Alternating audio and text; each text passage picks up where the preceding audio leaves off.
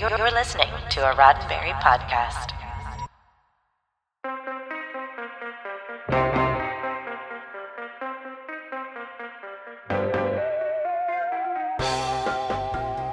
I'm Jessica Lynn Verdi, and this is your Sci Fi 5 five minutes of science fiction history for January 4th.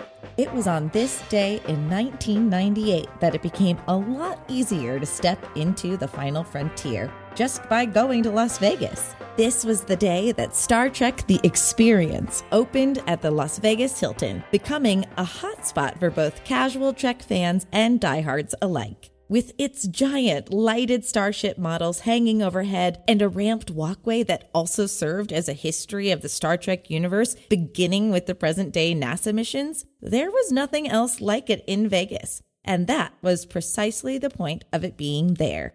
The notion of a Star Trek attraction had been floating around for the better part of a decade, and at one point there were fairly advanced plans for a one to one scale replica of the movie era Starship Enterprise that visitors could tour, including gift shops and restaurants. Plans that predated the expansion of the Star Trek franchise in the mid 1990s.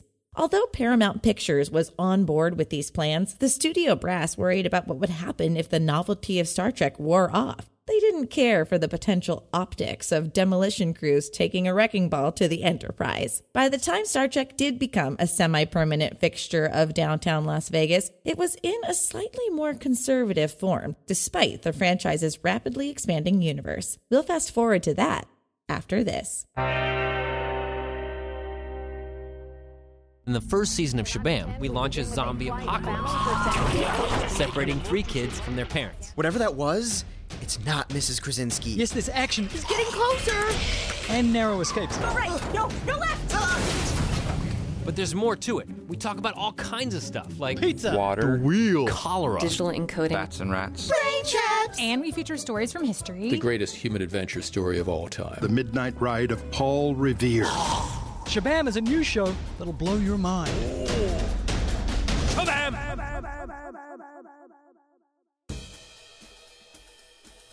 On January 4, 1958, Max Headroom actor Matt Frewer was born. And on that very same day, the first man made satellite Sputnik fell back to Earth and burned up in the atmosphere.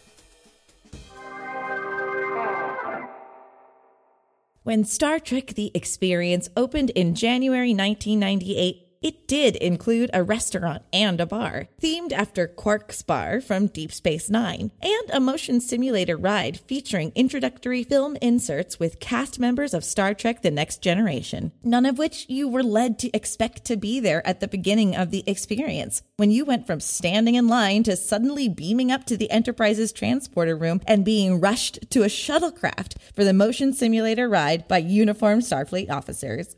After a daring escape from the renegade Klingons that took place in space near the Enterprise and over the Las Vegas skyline itself, you stepped out of the shuttlecraft onto Deep Space Nine's promenade, home of Quark's Bar and Restaurant. Quite a few gift shops, some of them with really pricey Star Trek goodies in them. If you ate at Quark's, chances were good that you'd be waited on by a Ferengi, a Klingon, or an Andorian, among others, all of whom were remarkably good at improvising in character. It was even possible to rent the bridge of the Enterprise D itself for weddings.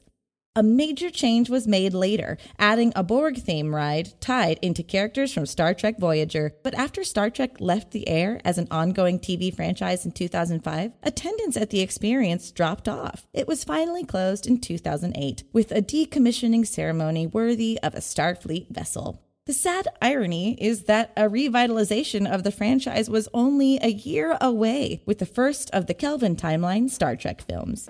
The memory of Star Trek The Experience lives on in the hearts of fans who got to experience it firsthand. This has been 5 Minutes of Science Fiction History, your daily Sci Fi 5 for January 4th. Sci Fi 5 is produced by Roddenberry Entertainment. Executive producer Rod Roddenberry.